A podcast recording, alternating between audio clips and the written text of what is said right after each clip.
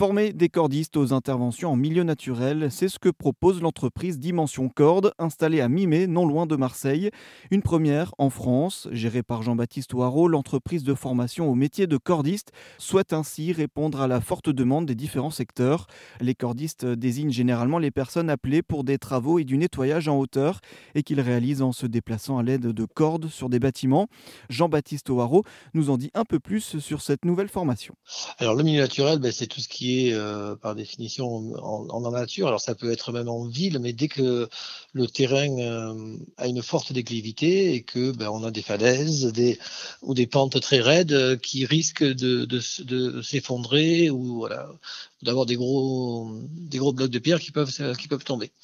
Donc ça va être surtout des endroits qui surplombent les routes et les, notamment les routes de montagne, mais pas que. On peut avoir aussi des chemins de randonnée au bord des plages. C'est très, très varié, des voies ferrées au milieu de la France.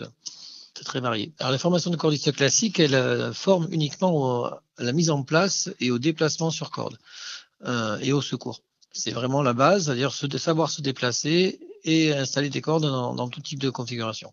Ce qu'on vient rajouter là, et ce qui est nouveau, et c'est pour ça que la région le conseil régional de PACA finance cette formation, c'est qu'on rajoute tout ce qui est les modules métiers. Donc ça va être la mise en place de grillage, la mise en place de filets par avalanche, la mise en place d'écrans par pierre. Euh, et ça, on l'apprenait pas dans des formations cordistes classiques.